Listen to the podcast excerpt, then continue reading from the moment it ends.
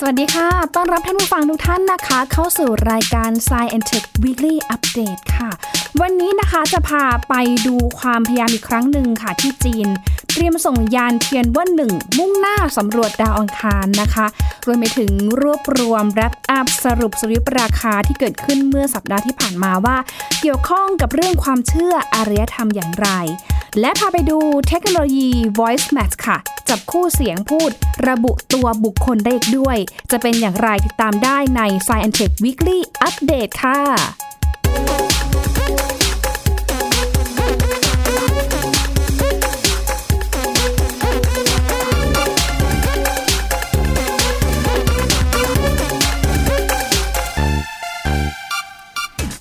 เรียกได้ว่าในช่วงไม่กี่ทศวรรษมานี้นะคะ ดาวอังคารค่ะ กลายเป็นจุดหมายที่ได้รับความนิยมจากหลายชาติค่ะสำหรับการส่งยานอวกาศนะคะ ส่งหุ่นยนต์ขึ้นไปสำรวจดาวอังคาร ดาวเคราะห์สีแดง ดาวเคราะห์เพื่อนบ้านของเราค่ะ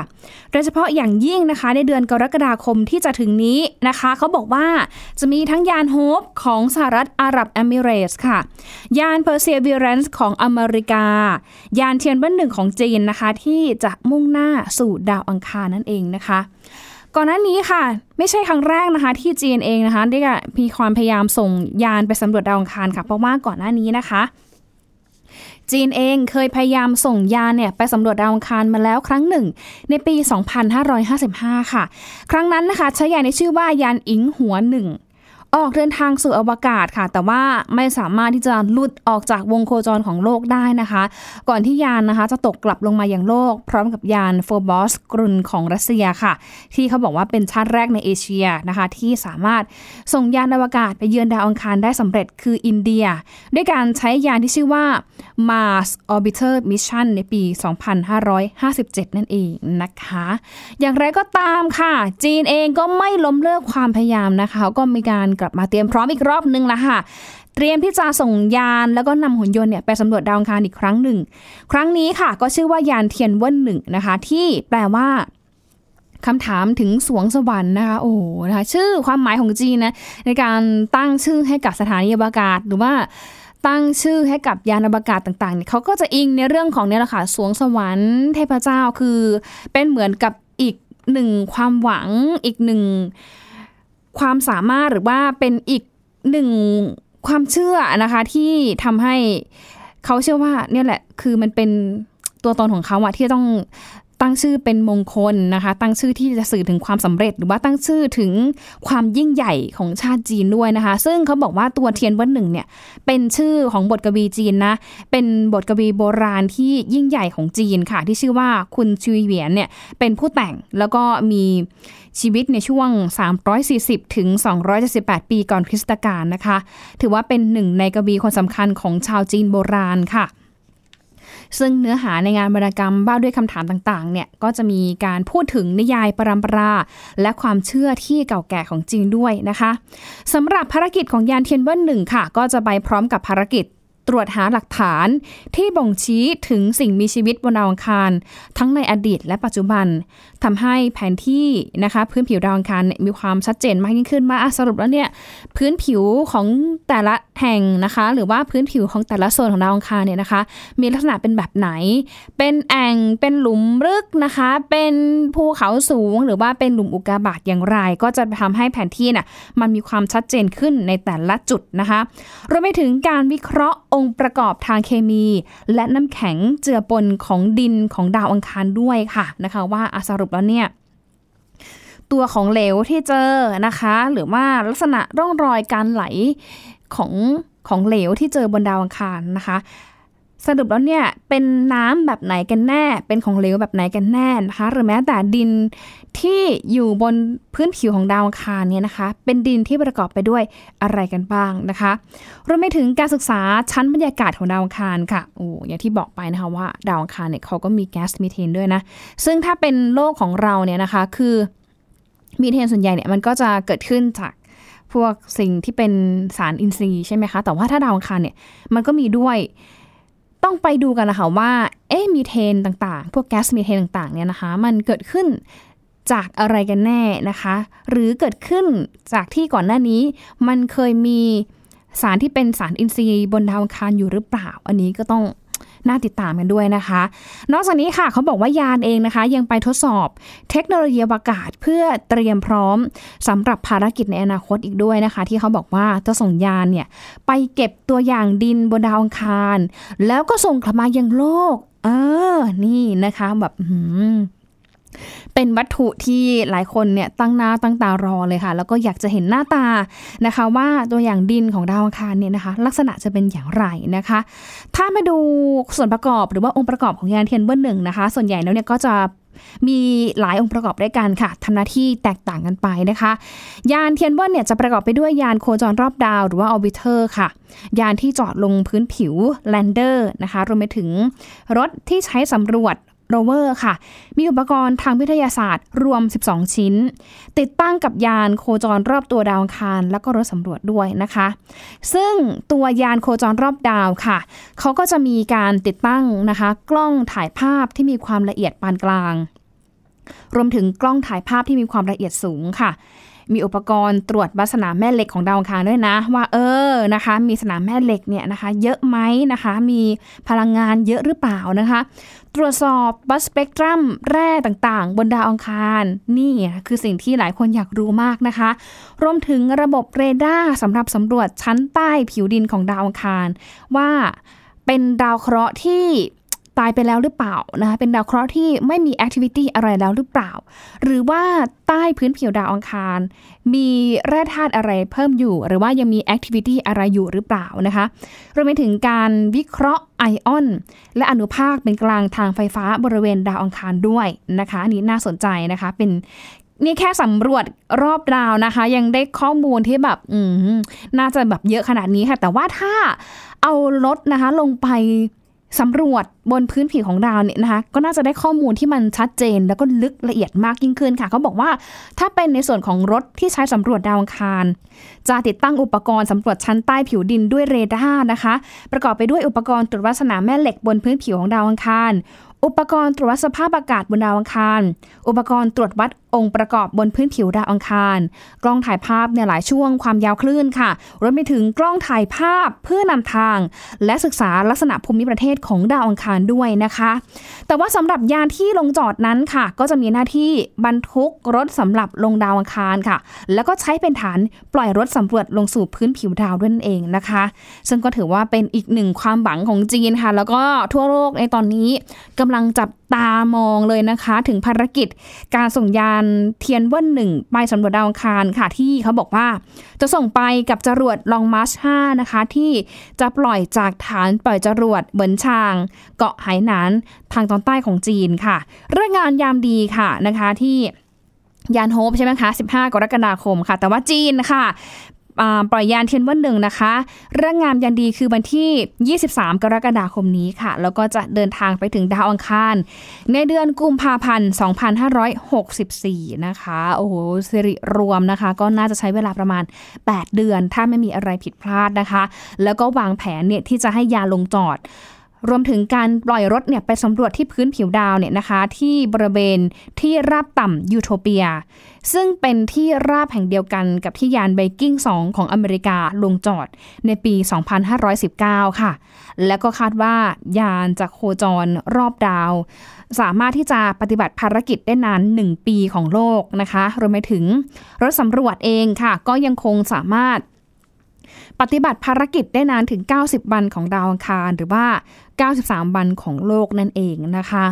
อันนี้ก็ถือว่าเป็นอีกหนึ่งความพยายามของจีนค่ะที่เขาเริ่มที่จะพัฒนาเทคโนโลยีทางอากาศ เพื่อหวนกลับสู่การส่งยานสำรวจดาวอังคาร ที่จะดูกันว่าจะสำเร็จหรือไม่นะคะ ก็มาร่วมลุ้นไปพร้อมกันนะคะ แล้วก็บอกว่าในวันที่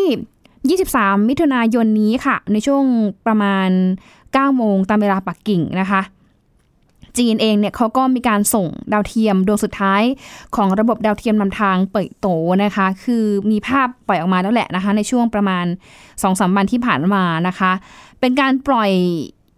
ดาวเทียมจากศูนย์ปล่อยดาวเทียมซีซางมณฑลซื่อชวนสีฉวนนะคะทางตะวันตกเฉียงใต้ของจีนค่ะ โดยศูนย์ปล่อยเนี่ยรายงานว่าดาวเทียมดวงนี้นะคะนับเป็นดวงที่ 55 ของตระกูลเปิดโต ซึ่งหมายถึงกลุ่มดาวกระบวยใหญ่ค่ะ ที่ถูกส่งเข้าสู่วงโคจร ที่กำหนดด้วยจรวดขนส่งลองมาร์สามนะคะ แล้วก็เป็นการขนส่งได้อย่างสำเร็จ แล้วก็สวยงามด้วยนะคะ มีภาพงามมากๆค่ะ ซึ่งเขาบอกว่าการส่งดาวเทียมดวงล่าสุดนี้นะคะ เป็นเหมือนหมุดหมาย บ่งบอกว่า ระบบนำทางดาวเทียมเป่ยโตเนี่ยเป็นระบบนำทางทั่วโลกที่จีนพัฒนาขึ้นเองค่ะ โดยมีกลุ่มดาวเทียมเข้าประจำการตามแผนงานที่วางเอาไว้ ครบถ้วนสมบูรณ์แล้ว ซึ่งการยิงจรวดขนส่งของวันของวันอังคารที่ผ่านมานะคะ ก็ถือว่านับเป็นภารกิจที่ 336 แล้วค่ะ ของจรวดขนส่งตระกูลลองมาร์ชนะคะ ที่ทำหน้าที่ขนส่งทั้งยานอวกาศแล้วก็ขนส่งทั้งดาวเทียมนะคะ ขึ้นสู่ฟากฟ้าให้กับหลาย ๆ ประเทศด้วยนะคะ ซึ่งถ้ามีโอกาสนะคะ ท่านผู้ฟังสามารถที่จะเข้าไปดูภาพนะคะ ภาพสวยมากนะคะ เป็นภาพที่เอากล้องเนี่ยนะคะ ไปติดกับจรวดลองมาร์สนะคะ ในขณะที่มีการปล่อยดาวเทียมไปโตเมื่อช่วงวันอังคารที่ผ่านมานะคะ คือสวยมากนะคะ แล้วก็เขาบอกว่ามันเป็นเหมือนดาวเทียมตระกูลเปยโตดวงสุดท้ายนะคะ ที่มีการส่งขึ้นไปสู่ห้วงอวกาศนะคะ แล้วก็ถือว่าเป็นอีกหนึ่งภารกิจนะคะที่แสดงถึงศักยภาพด้านเทคโนโลยีอวกาศของจีนด้วยนะคะ ที่ส่ง ดาวเทียมเหล่านี้ขึ้นไปทำหน้าที่ต่างๆนะคะ แล้วก็ที่สำคัญเลยคือมีหลายประเทศมากค่ะที่เขาได้ใช้บริการ หรือว่าเป็นลูกค้ากับจีนนะคะโดยเฉพาะการใช้บริการเช่าดาวเทียมต่างๆ ด้วยนะคะ ซึ่งโหถ้าท่านผู้ฟังไปดูที่เพจของพอดแคสต์หรือว่าเพจของ Science Tech เนี่ยนะคะ ก็สามารถที่จะคลิกเข้าไปดูได้ค่ะ เป็น กล้องติดจรวดนะคะ ที่แสดงให้เห็นถึงทุกขั้นตอนของการส่งดาวเทียมไปตัวดวงสุดท้ายดวงนี้ด้วยนะคะ ก็น่าติดตามกันเลยทีเดียวนะคะยิงไปดูแล้วแหละนะคะ อลังการงานสร้างมากๆ แล้วก็ภาพนี่คือชัดเจนมากๆ เหมือนกับเราแบบ เกาะติดไปอยู่กับจรวดนั้นในช่วงที่มีการปล่อยดาวเทียมกันเลยนะคะ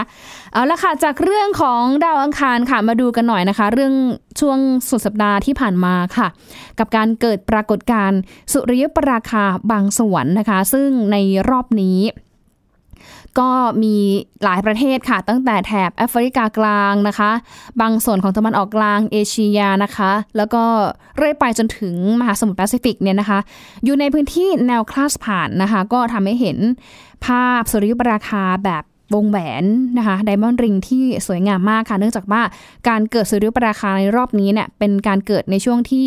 ดวงจันทร์อยู่ห่างไกลจากโลกมาก แล้วก็ในช่วงที่บดบังดวงอาทิตย์เนี่ยมันไม่สามารถที่จะบดบังได้หมด จึงเห็นลักษณะของแสงที่มันลอด ล้อมรอบของรูปดวงจันทร์อยู่นะคะ แล้วก็มันมีช่วงหนึ่งที่มันเป็นหุบเหวภูเขาค่ะทำให้แสงของดวงอาทิตย์เนี่ยเล็ดลอดออกมาได้ก็กลายเป็นสุริยุปราคาวงแหวน สวยงามมากทีเดียวนะคะ เรื่องนี้เป็นปรากฏการณ์ที่เกิดขึ้นตามธรรมชาตินะคะ แล้วก็สามารถที่จะคำนวณได้ล่วงหน้านับพันปีค่ะ ไม่มีผลกระทบอะไรต่อโลกเลยนะคะ แต่ว่าก็ปฏิเสธไม่ได้เหมือนกันค่ะว่าอีกมุมหนึ่งนะคะ บางส่วนบางพื้นที่เองก็มีความเชื่อนะคะ แล้วก็อาจจะมองว่าเอ๊ะปรากฏการณ์แบบนี้ที่มันเกิดขึ้นในช่วงกลางวันแล้วก็อยู่ดีๆเนี่ยตะวันมืดไปนะคะ กลายเป็นกลางคืนกันแบบกลางวันแสกแบบนี้นะคะ มัน เกิดอาเพศอะไรหรือเปล่านะคะ คือต้องยอมรับนะคะว่าบางพื้นที่เองก็มีความเชื่อ มันเกี่ยวข้องทั้งในเรื่องของความเชื่อ วัฒนธรรม แล้วก็อารยธรรมของมนุษยชาติด้วยนะคะ แต่ว่าเรื่องนี้ก็ยังคงสามารถที่จะอธิบายได้ตามหลักการทางวิทยาศาสตร์ เดี๋ยวไปฟังเสียงของทางเลขาธิการสมาคมดาราศาสตร์ไทยกันค่ะ ต้องบอกว่าเราสนใจเราในที่นี้หมายถึงมนุษยชาตินะครับ แต่ละแต่ละอารยธรรม แต่ละภูมิภาคก็สนใจศึกษาปรากฏการณ์นี้เป็นพิเศษอยู่แล้ว เพราะเป็นปรากฏการณ์ที่เห็นได้พร้อมกัน เวลาเกิดทีมันแตกตื่น เพราะฉะนั้นมันจึงสัมพันธ์ไม่ใช่ว่าสัมพันธ์เฉพาะวิทยาศาสตร์อย่างเดียวมันไปสัมพันธ์เรื่องศาสนาเรื่องคติชนเรื่องความเชื่อต่างๆ แต่สำหรับคำถามนี้ในเชิงวิทยาศาสตร์เนี่ยเราศึกษาอะไรเกี่ยวกับสุริยุปราคาบ้าง อย่างแรกแรกสุดที่เราศึกษากันเลยคือเราศึกษา การเกิดสุริยุปราคาแต่ละครั้งเนี่ยทำให้เรารู้ขนาด ขนาดที่แน่นอนของดวงอาทิตย์และดวงจันทร์ได้นะครับพอเราเรารู้ขนาดที่แน่นอนของดวงอาทิตย์และดวงจันทร์ได้ จะไปคำนวณระยะห่างจากโลกดวงอาทิตย์และดวงจันทร์ได้นะครับ เพราะว่าอะไรเพราะว่าเพราะว่าในการเกิดสุริยุปราคาแต่ละครั้งเนี่ยมันไม่ได้ปรากฏการณ์นี้ไม่ได้เกิดซ้ำที่เดิม พอไม่ได้เกิดซ้ำที่เดิม นะครับ แล้วก็รูปแบบของอุปราคาก็คือสุริยุปราคาเนี่ยไม่ได้เกิดเป็นสุริยุปราคาแบบเต็มดวงทุกครั้ง บางครั้งมีเป็นสุริยุปราคาบางส่วน บางสุริยุปราคาวงแหวน เพราะฉะนั้นนอกจากขนาดของดวงอาทิตย์กับดวงจันทร์ที่เราสามารถคำนวณได้แล้วเนี่ยเรายังสามารถคำนวณไปไปถึงว่าดวงจันทร์มีการโคจร ใกล้โลก ไกลโลกในในระยะต่างๆ จึงทำให้เกิด สัมพันธ์กับการรูปแบบใช้คำว่ารูปแบบการเกิดสุริยุปราคา เต็มดวงสุริยอย่างสุริยุปราคาวงแหวน แล้วก็จะมีสุริยุปราคาอีกแบบหนึ่งซึ่งเรียกว่าสุริยุปราคาแบบผสม หมายความว่าในการเกิดสุริยุปราคาครั้งเดียวสามในพื้นที่หนึ่งสามารถเห็นปรากฏการสุริยุปราคาเต็มดวง แต่กับอีกพื้นที่หนึ่งสามารถเห็นเป็นสุริยุปราคาวงแหวน อันนี้ก็เกิดขึ้นจากการศึกษาตำแหน่งสุริยุปราคาหรือตำแหน่งปรากฏการณ์ต่างๆนะครับ นอกจากนี้นอกจากนี้นะครับ เราทำให้เรารู้ว่าดวงจันทร์เป็นดาวเคราะห์ซึ่งไม่ได้กลมสนิท แต่ดวงจันทร์ก็มีผิวผิวของดวงจันทร์ขรุขระเช่นเดียวกับ เช่นเดียวกับพื้นโลก เพราะว่าอย่างกรณีการเกิดสุริยุปราคาวงแหวนเนี่ยในขณะที่ ดวงจันทร์กำลังจะบางดวงอาทิตย์เต็มดวงเนี่ยยังมีแสงที่ลอดผ่านขอบผิวของดวงจันทร์ทำให้เราเกิดเป็นปรากฏวันแหวนเพชร ปรากฏการลูกปัดเบลลี่ต่างๆ ในขณะเกิดสุริยุปราคาเต็มดวง ซึ่งครั้งล่าสุดที่ประเทศไทยเห็นคืออวันที่ 24 ตุลาคมปี 2538 เนี่ยเขาถ่ายกันได้ทั้งประเทศเลยนะครับ อันนั้นก็คือเป็นปรากฏการณ์สุริยุปราคาเต็มดวงครั้งใหญ่ ครั้งหนึ่งที่ผ่านมา แต่สำหรับการปรากฏการสุริยุปราคาครั้งนี้เป็นเพียงบางส่วน แต่พื้นที่อื่น ๆ เป็นวงแหวน เป็นสุริยุปราคาวงแหวนคำว่าสุริยุปราคาวงแหวนในที่นี้ก็หมายถึงว่าดวงจันทร์อยู่ห่างจากโลกทำให้บังดวงอาทิตย์ไม่มิดก็เลยเกิดขอบแสงเป็นวงล้อมรอบล้อมรอบดวงจันทร์ที่บังดวงอาทิตย์นั้นก็จะเห็นเป็นขอบแสงสีส้ม สีขาวหรือแล้วแต่สีต่างๆ ที่ผ่านฟิลเตอร์อีกทีหนึ่งฟิลเตอร์ก็คือตัวกรองแสงนะครับ เพราะว่า ไม่ว่าเกิดปรากฏการณ์สุริยุปราคาแบบใด ๆ ก็ดีเราไม่แนะนำให้มองดวงสุริยุปราคาด้วยตาเปล่า ทั้งสิ้นยกเว้น ยกเว้นกรณีเดียวคือสุริยุปราคาเต็มดวง แล้วมองได้แป๊บเดียวก็ต้องลง ก็ต้องลง เพราะว่าแสงดวงอาทิตย์ยังไงก็คือแสงที่มีแหล่งมากำเนิดมาจากดวงอาทิตย์ เพราะฉะนั้นมันแรงกล้าพอที่จะทำลายผิวของดวงตาเราได้ ถึงขั้นตาบอดได้ถ้าถ้าต้องนานๆ ยิ่ง ส่องผ่านกล้องโทรทัศน์ ยิ่งทำให้เกิดตาบอดได้เร็วขึ้นง่ายขึ้นนะครับอขอย้อนกลับไปคำถามเมื่อกี้ก็คือว่า เราได้เรารู้ระยะทาง เรารู้เวลา เวลาในที่นี้ก็หมายถึงว่าเราสาในการคำนวณในการเกิดสุริยุปราคาแต่ละครั้งทำให้เรารู้ขนาดของวงโคจรดวงจันทร์ได้แน่นอนมากยิ่งขึ้น สามารถคำนวณได้ละเอียดขึ้นเป็นวินาทีเศษของวินาที แล้วในสมัยโบราณ ใช้การเกิดอุปราคาแต่ละครั้งในการคำนวณย้อนกลับ ว่าอุปราคานั้นเกิดเวลาใด เวจุดสังเกตการนั้นอยู่ห่างจากใช้ในทางดาราศาสตร์ใช้คำว่าเมอริเดียเมริเดียนปฐมหรือเมอริเดียนใด ๆ ที่เป็นจุดหลักสังเกตการก็คือกรีนิชอย่างเงี้ยอย่างอย่างบ้านเราอยู่ห่างจากกรีนิช ในระยะเท่าไหร่ พอระยะเท่าไหร่มันก็คำนวณกลับมาเป็นเวลาได้ หรือในกรณีที่ทำให้เรารู้ พิสูจน์ ทฤษฎีสัมพันธภาพของสัมพัทธภาพของไอน์สไตน์อย่างกรณีเนี้ยในครั้งนั้นได้ทำการถ่ายภาพตำแหน่งดาวที่เป็นเบื้องหลังตำแหน่งดาวที่เป็นเบื้องหลังของดวงอาทิตย์ขณะเกิดสุริยุปราคา แล้วก็ถ่ายตำแหน่งดาวของ ตำแหน่งดาวที่ไม่มีสุริยุปราคาทำให้รู้ว่าณขณะเกิดสุริยุปราคาแสงมีการเบี่ยนเบี่ยนเบงจริงทำให้เราพิสูจน์ได้ว่าทฤษฎีสัมพัทธภาพของไอน์สไตน์เป็นจริงแบบแบบนี้เป็นต้นครับ ซึ่งจริง ๆ มีการศึกษาในกรณีต่างอื่น ๆ อีกเยอะเลยนะครับ เช่นการศึกษาโคโรนาของดวงอาทิตย์ การศึกษาจุดดับของดวงอาทิตย์ หรือแม้กระทั่งว่าในขณะเกิดสุริยุปราคาเต็มดวง มีเทหาวัตถุอื่น ที่เราไม่สามารถมองเห็นได้เพราะแสงอาทิตย์กลบ เช่น มีดาวหางไหมณณณหลังตำแหน่งใกล้ดวงอาทิตย์ มีอุกกาบาตไหมอะไรแบบเนี้ยซึ่งมันสัมพันธ์ไปกับการศึกษาทางวิทยาศาสตร์โดยตรงอยู่แล้วครับผมถ้าพูดถึงเรื่องอารยธรรมความเชื่ออะไรเงี้ยมันครัเกี่บยวข้องยังไงบ้างคะเพราะว่ายคนก็สนใจเหมือนกันก็ปฏิเสธไม่ได้ก็เลยปฏิเสธไม่ได้ว่ากระแสเรื่องวันสิ้นโลกจะมาพร้อมกับปรากฏการณ์ธรรมชาติใหญ่ ๆ เสมอนะครับ ในฐานะของสมาคมดาราศาสตร์ไทยเราศึกษาดาราศาสตร์เชิงวิทยาศาสตร์นะครับ แต่สิ่งต่างๆด้านความเชื่อเราเราปฏิเสธไม่ได้ เพราะว่าอยู่คู่กับใช้คำว่าอยู่คู่กับมวลมนุษยชาติมาโดยตลอดนะครับ เพราะว่าอารยธรรมเก่าแก่ของโลก บูชาดวงอาทิตย์พอพอดวงอาทิตย์แหว่งดวงอาทิตย์มืดหายไปย่อมสัมพันธ์กันกับ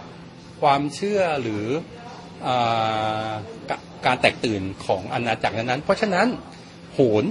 ผมใช้คำว่าโหนนะก็คือนักดาราศาสตร์สมัยโบราณนี่แหละคือคนคนเดียวกันทั้งทั้งทั้งคำนวณด้วยทั้งพยากรณ์ด้วยทั้งประกอบพิธีกรรมด้วย ก็คือโหนเนี่ยต้องคำนวณให้ได้ ว่าสุริยุปราคาในแต่ละครั้งในแต่ละในในอาณาจักรหรือในประเทศที่คุณอยู่นั้น มีจะเกิดไหมเกิดในลักษณะใดเกิดในเวลาใดนะครับ อย่างบ้านเราก็มีการคำนวณสุริยุปราคาอยู่แล้วนะครับ โดยใช้ตำราต่างๆ ซึ่งส่วนใหญ่ถ่ายทอดมาจากทางอินเดีย แต่ในฐานะในทางอารยธรรมโลกเขาก็มีการคำนวณเหมือนกัน แล้วเขาก็จะแจ้งล่วงหน้าเหมือนกัน แจ้งล่วงหน้าเพื่ออะไร เพื่อป้องกันการแตกตื่น แล้วก็เพื่ออธิบายนี่แหละว่ามันเป็นปรากฏการณ์ธรรมชาติ แต่ส่วนในด้านความเชื่อเราห้ามไม่ได้ว่าอาอยากไหว้ราหู ซึ่งจริงๆ แล้วธรรมเนียมนี้เพิ่งเกิดขึ้นเมื่อประมาณคราดใหญ่ครั้งที่แล้ว ก็คือปี 38 เป็นต้นมาอะไรแบบนี้เราห้ามไม่ได้ แต่ว่าถ้าเกิดทำแล้วสบายใจ ก็แล้วก็ไม่เดือดร้อนอะไรก็ถือว่าไม่ขัดข้องดีกว่าสมาคมดาราศาสตร์ไม่ขัดข้อง แต่ว่าสมาสมาคมดาราศาสตร์ก็จะให้ข้อมูลทางวิทยาศาสตร์เป็นหลักนะครับเอาละค่ะ ก็ดังนั้นนะคะใครที่พลาดนะคะ ไม่ได้มีโอกาสชม สุริยปราคาในช่วงวันอาทิตย์ที่ผ่านมาค่ะ ยังรอได้นะคะอีก 7 ปีนะคะ ก็จะมีสุริยุปราคาแบบบางส่วนนะคะ ที่จะเกิดขึ้นแล้วก็ไทยเองก็เห็นเป็นแบบบางส่วน ในวันที่ 2 สิงหาคม 2570 ค่ะ แล้วก็ถ้าอยากจะดูแบบจัดเต็มเต็มดวงนะคะ รออีกสักประมาณ 50 กว่าปีค่ะ เพราะว่าสุริยุปราคาเต็มดวงที่แนวคราดเนี่ยจะผ่านประเทศไทยนะคะ ก็น่าจะเป็นโซนเดิมนะแถวแบบประจวบคีรีขันธ์อะไรเงี้ยผ่านไปถึงแบบ ทางอีสานนะคะ ก็น่าจะเกิดขึ้นอีกครั้งหนึ่งในวันที่ 11 เมษายน 2613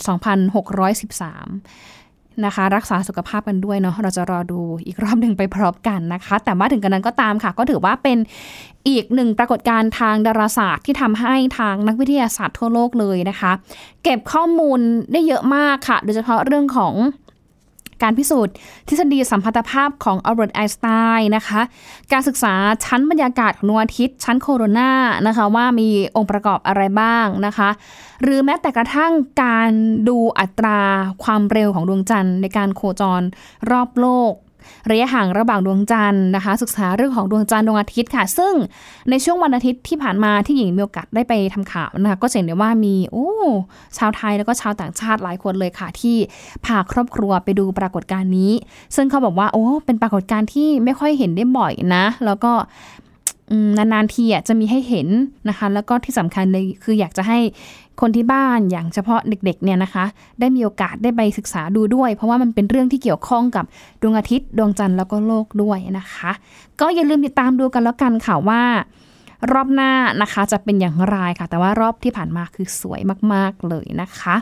พาไปปิดท้ายกับเรื่องของเทคโนโลยีกันหน่อยค่ะ เรื่องของ voice match นะคะจับคู่เสียงพูด ระบุตัวบุคคลค่ะ ที่ตอนนี้